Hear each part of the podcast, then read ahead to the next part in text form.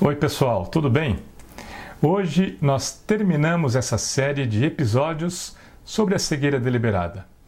Eu espero que vocês tenham gostado e que o conteúdo tenha sido útil para quem estuda esse assunto ou simplesmente tem interesse em saber um pouco mais sobre ele.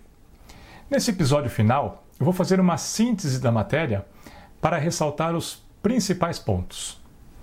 E a primeira coisa a ser dita é que a cegueira deliberada não é uma categoria jurídica, nem no sistema jurídico brasileiro e nem no norte-americano.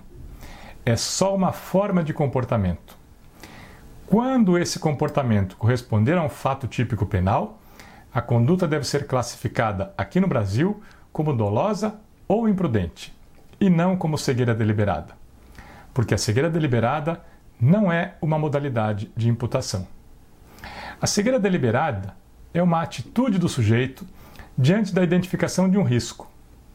Ele percebe o perigo de que a sua conduta possa configurar um fato típico e propositalmente deixa de conferir a situação para não constatar efetivamente se o fato terá a característica que ele suspeita que ele possa ter.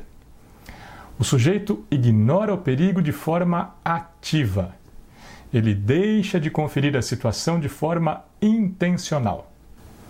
Quando ele faz isso, é porque sabe o que pode encontrar.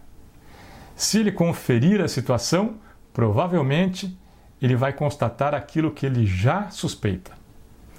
Isso significa que ele tem um conhecimento do risco, da possibilidade de que a sua conduta corresponda a um fato típico. Mas essa forma de comportamento ainda não configura o início da execução de uma conduta típica. É algo anterior. A conduta típica somente vai ser praticada depois. Por isso, ninguém é responsabilizado pela prática do comportamento que caracteriza a cegueira deliberada em si. Essa é só a forma pela qual o sujeito toma consciência do risco, que é o elemento cognitivo do dolo. Depois de estar nessa situação, é que o sujeito vai praticar a conduta típica. E o aspecto volitivo dessa conduta, que é o elemento volitivo do dolo, é a atitude de indiferença diante do risco anteriormente identificado.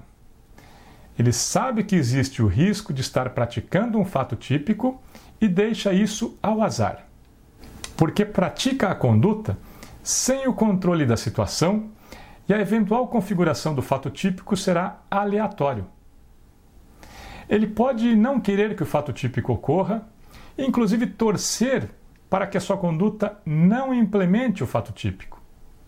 Mas como ele sabe do risco de que a sua conduta possa realizar esse fato típico e atua sem o controle desse risco, ele assume esse risco. E ele assume o risco por atuar sabendo que existe um perigo que ele não controla e, apesar disso, realiza a conduta, deixando as consequências ao acaso. Ele ignora propositalmente o risco, mas não no sentido de desconhecer a existência do risco. Ele ignora no sentido de desprezar o risco, de não tomar nenhuma providência para verificar e nem para controlar esse risco é uma ignorância ativa, uma atitude de admissão do risco. Ao assumir o risco dessa forma, sua conduta pode ser classificada na modalidade dolosa e em sua forma eventual. Dessa forma, pessoal, encerramos a série de episódios sobre a cegueira deliberada. Muito obrigado por acompanhar.